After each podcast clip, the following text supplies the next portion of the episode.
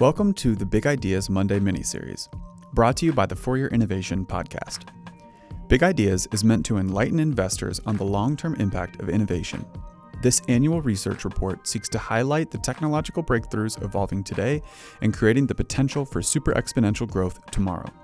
We believe that innovation is taking off now, corroborating our original research and boosting our confidence that ARK strategies are on the right side of change. To learn more, visit ark-invest.com. ARK Invest is a registered investment advisor focused on investing in disruptive innovation. This podcast is for informational purposes only and should not be relied upon as a basis for investment decisions. It does not constitute, either explicitly or implicitly, any provision of services or products by ARK. All statements made regarding companies or securities are strictly beliefs and points of view held by ARK or podcast guests, and are not endorsements or recommendations by ARK to buy, sell, or hold any security. Clients of ARK Investment Management may maintain positions in the securities discussed in this podcast. Hey, everybody, my name is Max. I cover fintech at ARK and also co-lead ARK's venture capital effort. Um, I'm super excited to talk to you about our new research in the area of fintech, more specifically in the area of digital wallets. And you've heard us talk about digital wallets maybe over the past couple of years as well. So we have some new research for Big Ideas 2023 um, that's a little bit more specific and goes really deep in one area um, in, in, in the space of digital wallets which is closed loop transactions. So I'm very excited to talk to you about um, the potential and opportunity associated with closed loop transactions, which we think could really move the needle, not only for digital wallets, but also for a lot of incumbents. Um, so with that being said, we can dive right into the deck um, and start here on, on the first slide. Um, and before maybe actually diving into the numbers on, on the first slide, we can take a moment and, and zoom out um, and just mention what what we what we at ARK think of uh, when we talk about digital wallets. Um, so, in short, uh, we think digital wallets are something like uh, a bank branch in your pocket or purse.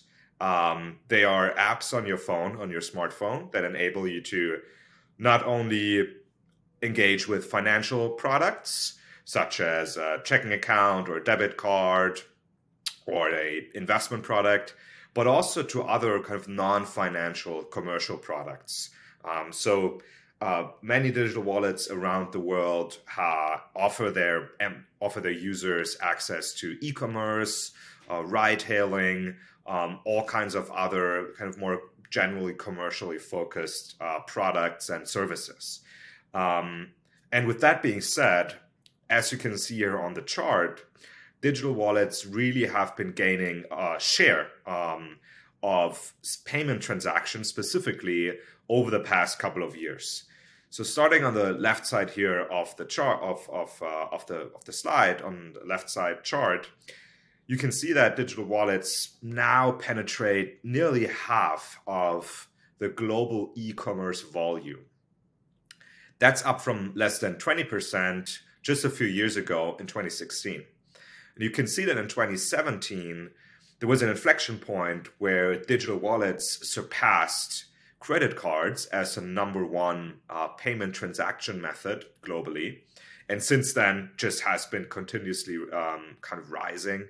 Um, and you see also there was a, a another kind of tick up um, in 2020 and 2021 where um, the COVID pandemic helped uh, digital wallets to kind of penetrate even more of uh, online e-commerce uh, volumes. You see that uh, kind of that rise around 2017, 2018. Um, that's especially driven by the use of digital wallets in Asia, uh, specifically China with WeChat Pay and Alipay, which we're going to get into later.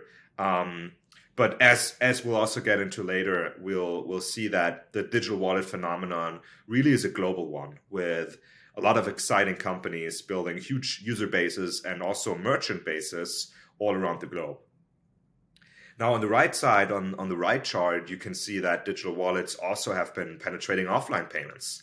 And you had an inflection point in 2020 and 2021 where digital wallets became the number one payment method of offline transaction as well, of point of sale or POS um, transactions as well. And like for online transactions, but probably even more than for online transactions, um, the the vol the kind of the the the, the rise in, in the volume and penetration of digital wallets really was helped by the COVID pandemic, um, where consumer habits shifted from from physical to digital. Um, and although the, the latest point of, um, of data that we have here is 2021, um, it's worth noting that you know we we did see this increase, um, especially in the offline, but also in the, in the online sphere in 2020 and then you see a continuous rise in 2021 which we believe is it's very interesting and, and, and, important in this context because it suggests that you know this move that was kind of forced by the covid pandemic um, for consumers to shift from from uh, physical to digital from offline to online it was not just a kind of temporary phenomenon but is more of a secular trend because we can see it also um, you know holding true until the end of 2021 when around the globe, a lot of um, a lot of uh, governments actually eased the restrictions associated with with COVID. Uh, a lot of them also touching on on payments as well. Um, so, with that being said, and really the the stage um, being being set, we can also dive into here on the next slide uh, a little bit more on in the actual numbers um, around the the number of users. Now, starting on the left here, we, we estimate that in the US, there are roughly 160 million active unique digital wallet users. That's nearly half of the US population. And um, we think that in the US, the, the, kind of three big players in the digital wallet market are Block's Cash App, PayPal's Venmo, and you can really also throw Apple's uh, Apple Pay in there. Cash App and Venmo each have roughly 80 million active users although there's a fair amount of overlap between the user bases of the two uh, wallets and actually other wallets as well, which is why we present on this slide the number of unique uh, digital wallet users that we estimate. Um, to put that into perspective, it took JP Morgan roughly 30 years and five acquisitions to reach roughly 65 million deposit accounts, whereas Cash App and Venmo grew to roughly 80 million active users in just around um, 10 years. Now, it's important to mention here as well that it's kind of looking at the user profile and kind of value and um, kind of uh, potential um, or, or exi- kind of a current monetization of um, of these different types of users. Uh, the JP Morgan, the average JP Morgan deposit account user today um, is a little bit more, more mature, um, generates more revenue for the bank. But from our perspective, where Cash App and, and Venmo and others, um, you can also kind of mention, you know, private companies such as Chime here in the US, HM Bradley, a lot of other players in the market. What they've done really well is build a massive user base um, through very, very low customer acquisition costs. Really in the kind of uh, 10, 20, uh, um, sometimes up to $50 range. For Cash App, actually very low though, 10, 10 $20. Um, whereas traditional incumbents pay a lot, lot higher acquisition costs and also have kind of legacy branch infrastructure and other things to support that really pushes up these costs. So although maybe today um, the Cash App or Venmo user is not as monetized as a JP Morgan user, um, first of all, there isn't there aren't that much costs associated with kind of making them profitable compared to a to a traditional bank user. But they now um, the digital wallets now have this opportunity to really up and cross sell these users into all kinds of different financial products and also other commercial products um, and and really drive that monetization and we're seeing this nicely as an example uh, with block in the us where it kind of started out with p2p payments um, you know, which are free and you know not, not being monetized, but then expanded into a debit card. Now Cash App Pay, which we'll talk about later, um, an investment product, a lending product, a buy now pay later product. They're adding e-commerce on top, so kind of really building the stack and and and building on on this uh, kind of low customer acquisition costs, really driving that monetization curve. So that's what's happening in the US from a user uh, number of user perspective. you can also look globally, and here here's I think where it's also very exciting. Where um, globally, we, we believe there are more than 3 billion digital wallet users, unique digital wallet users, um, up, up roughly 1 billion uh, since 2016. And we think that over, over the next couple of years, um, so, so in 2030, we think there will be over 5 billion digital wallet users, which will equal roughly 65% of the world's population, um, we believe, and, and really the vast majority of um, uh, adult smartphone users. Um, so all in all, digital wallets are are growing their user bases at a never seen before and, and rapid pace. Um, that's yeah unprecedented in the financial services industry. What's interesting though, and we're jumping to the next slide here, is that um, digital wallets have not only kind of signed up and accumulated these billions of users on the consumer side, so with consumers using them. But they've also created um, and they've they've attracted uh, really millions of merchants and created strong merchant user base uh, user bases as well. And you can see a few examples here. A few examples here on the slide. You have the Alipay China uh, example with over a billion users on the platform, 80 million merchants. We've talked about Block, Block, formerly Square, you know, coming from the merchant side, coming from the business side, um, has over 7 million merchants. Now, with the acquisition of Afterpay, added a lot more on the online side as well, and then has over 80 million annual active consumers. Um, other examples in Japan, you have PayPay, um, over 50 million consumers, nearly 20 million merchants. You can go into emerging markets as well, though. We feature Kaspi, um, a, a, digital wallet in Kazakhstan here with 12 million users. Actually, a large part of the of the population of Kazakhstan, um, nearly half a million merchants. You can also think about other emerging market uh, examples like Nubank in in, in Latin America, Brazil more specifically, that is building out uh, um, an e-commerce business as well with a lot of merchants. So you have this interesting development where the, the digital wallets are not only onboarding these billions, millions and billions of, of users, but also um, millions of merchants. And now the interesting opportunity, and you can see this featured here on the right side um, of the kind of of the chart here with the iPhone screenshot, um, is that these these digital wallets have now the opportunity to connect the merchant and the consumer ecosystem and essentially facilitate transactions between them, offline or online transactions, um, where no other intermediary is part of that transaction. Um, and that's really what we're going to dive into now over the next couple of slides. Um, the, the the opportunity that's associated with creating these so-called closed loop transactions where there's a closed loop between the merchant and the consumer because the digital wallet interfaces with both the merchant and the consumer and can directly facilitate a transaction without having to pull in other parties such as card networks or banks or, or other other third parties into this into this uh, transaction so jumping to the next slide, um, we, we can dive a little bit deeper um, and, and, talk about traditionally how these transactions normally work in a in an open loop um, in an open loop setup. Open loop meaning that there is, that there are a number of of um, other parties involved, especially card networks.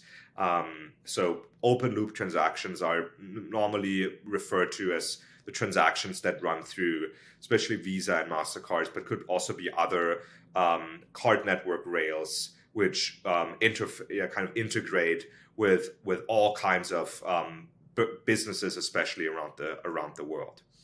Um, and you can see here on the left side of the chart um, that those transactions are pretty complex. So we picture here nine steps um, that happen uh, between the transaction of a buyer and a seller, um, where a buyer is first interfacing with a payment service provider. That could be, you know, a, a FIS or a Fiserv or um, kind of Square um, off the world or an Adyen or a Stripe. Um, that's essentially kind of interfacing with the with the with the consumer and the merchant, um, who's then sending kind of the, the the, the consumers or the buyers payment information to an acquirer, which um, could be Chase Paymentech or or um, another bank owned or or third party entity. Um, that that entity is then sending the information, the buyer's information, to the card networks. Um, they're passing it through to the issuer, which is the issuing bank, the, the consumer's bank, where the consumer's kind of debit and credit card is linked to an account. Um, that bank then checks kind of with the consumer or kind of internally, um, does that person have enough money, you know, on that account, essentially to for for this transaction to work. Um, and then the the chain kind of goes back, um, and the issuer again kind of transmits information to the card network, the card network to the acquirer, the acquirer to the payments, uh, the, the PSP, the payment service provider, and if everything checks out, um, then that information is transmitted to the seller, um, and then the transaction is complete. So a lot of steps here, a lot of parties involved, um, and with a lot of parties being involved um, also a high cost because each one of those parties, and in some instances it could even uh, be more parties than this, um, each of those parties is taking a cut. Um, and that cut, you've seen this probably before, um, that cut is somewhere between two and three percent for most for most transactions, especially kind of uh, transactions for SMBs, um, where businesses have to pay two to three percent you know, for debit or credit card transactions. And then it gets even more complicated. Um, some types of credit or debit cards, you know, charge higher fees than others. Um, but it's really the networks, the card networks, that are setting these fees. Um, interestingly, the majority of those fees actually go to the issuing bank, so the, to the consumer's bank, um, where the where the card originally came from. Um, but all in all, it's two two percent to three percent. Now, what could this what could this process look like in a closed loop transaction? Well, it could look very different, and that's what we're looking at here on the right side of the chart. Um, we're essentially essentially looking at a scenario where the number of parties involved is really cut down to three parties: the consumer, the merchant, and the digital wallet. The digital wallet um, is interfacing with both the consumer and the merchant directly. So what would happen in this scenario is that the consumer, the buyer, already has funds saved in their digital wallet that they could use to pay for the transaction. So in a in a kind of a practical context, if you know if you're using a Cash App or a Venmo or using Apple Pay, if there's already money in your account, and this also applies to Alipay in China and all kinds of other digital wallets around the world. If there's already um, money in your account, uh, there's a balance um, through which you can, or from which you can fund a transaction. Um, and the merchant that you're buying, you know, a good or service from, also is part of the network of, of the digital wallet. The digital wallet can essentially kind of take that money from your account um, and send it over to the merchant without any other third party um, really being involved because there's no debit or credit card being involved because you already have money on, on your account. Um, so there's no no reason for the whole circle that we just went through to kind of start with the acquirer and the card network and the issuing bank. All those parties are essentially removed from the process. So what's left is, like I said, you the buyer, the digital wallet, and the seller. There might be some instances where the digital wallet is still using a third party to interface with the seller to kind of broaden their network. Um, but even in that case, if the transaction is you know not coming from a debit or credit card, but it's coming from the balance in your app, then there's no network involved, um, no no card network involved, no bank, uh, no issuing bank involved. So all in all, what that means is that the the costs for such a transact for such a transaction would be dramatically lower.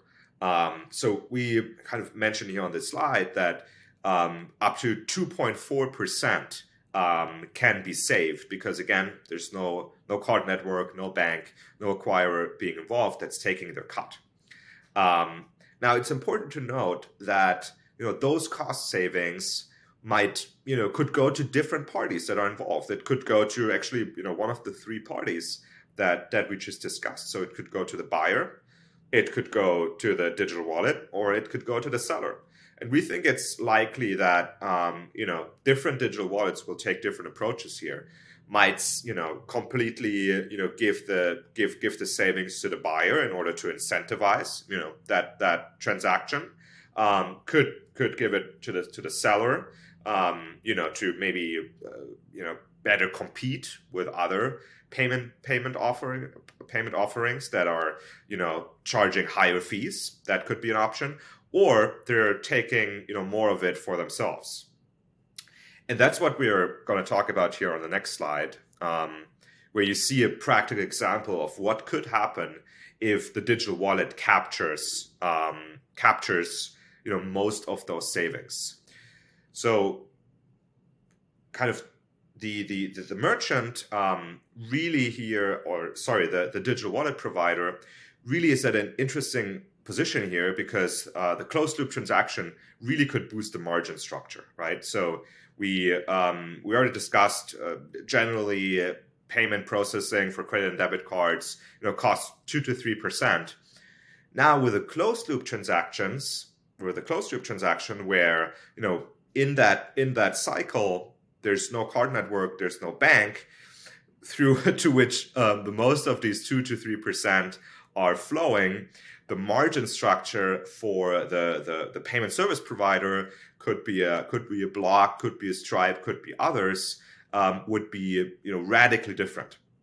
You can see this here on the chart where um, you know Square uh, pays sixty percent of the transaction fees that they charge to their merchants to those third parties that we talked about for the interchange fees, assessment fees, the code networks, processing, bank settlement fees um, to pay all the third parties that are that are involved. A closed loop transaction, although that cuts out all these involved parties, could roughly double the take rate, as you can see on the right side of the chart. Now, again, you know, we want to mention that the cost savings here, um, you know, might accrue to the digital wallet, to to in this example to Block, but it could also accrue to the consumer or the merchant again, in order to incentivize the adoption um, of a closed loop payments um, method. So, kind of having drawn that picture, um, kind of talking through the, the, the traditional process, the, the, the, the opportunity for a closed loop process, and how it could work, what would actually be the, the impact of closed loop transactions in the current kind of payments ecosystem and uh, for digital wallets in particular? Well, according to our research, roughly 40%, 36% actually, of consumption related payments, both online and offline at point of sale, globally are facilitated by digital wallets. Um, 10% of which already today are closed loop. And the majority of those closed loop payments um, actually happen in China, where this is already happening and um, a large portion of the transactions that are happening on the Alipay and, and WeChat Pay apps, where a consumer is buying something from a merchant, actually is already funded by the balance that that consumer has already in their WeChat Pay or Alipay accounts.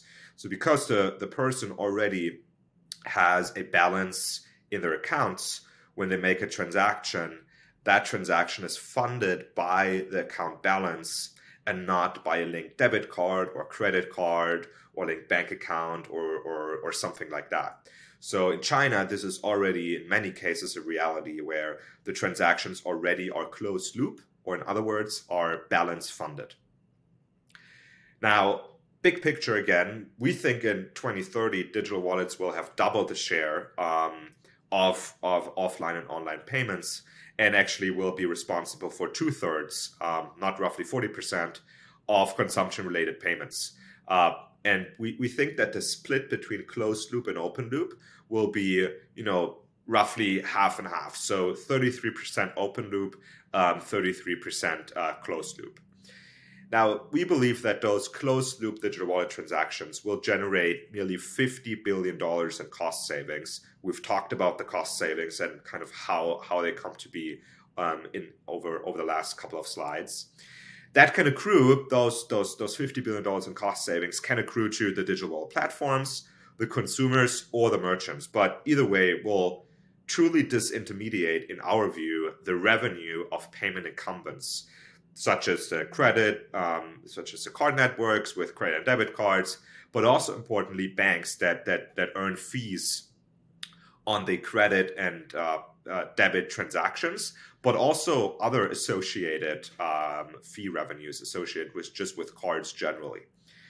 So all in all, um, digital wallets are growing rapidly. They have assembled billions of consumers and millions of merchants on their platforms.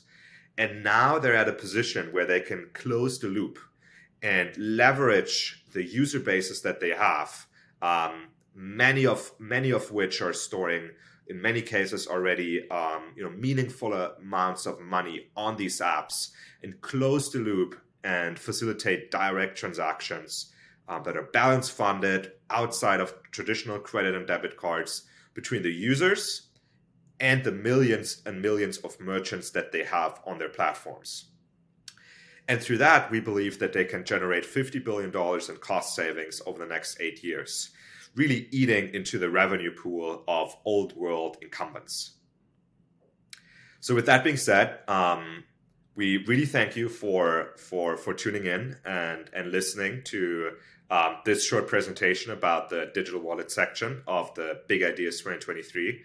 If you haven't checked out the full presentation, we really encourage you to do so. Um, all the team at, at ARK has done an amazing job, um, really kind of displaying and, and, going deeply into different areas of our research. So you can find the Big Ideas 2023 report on ark-invest.com. Um, and you'll kind of easily find uh, the big Ideas section on there. It's highlighted. So we'll really encourage you to do that. Um, and always reach out if you have any questions about our fintech research, our digital wallet research. Always very happy to engage. Um, so, with that being said, thank you so much for listening and talk soon.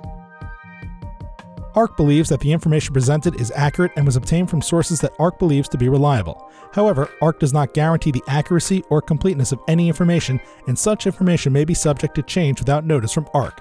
Historical results are not indications of future results. Certain of the statements contained in this podcast may be statements of future expectations and other forward looking statements that are based on ARK's current views and assumptions and involve known and unknown risks and uncertainties that could cause actual results, performance, or events to differ materially from those expressed or implied in such statements.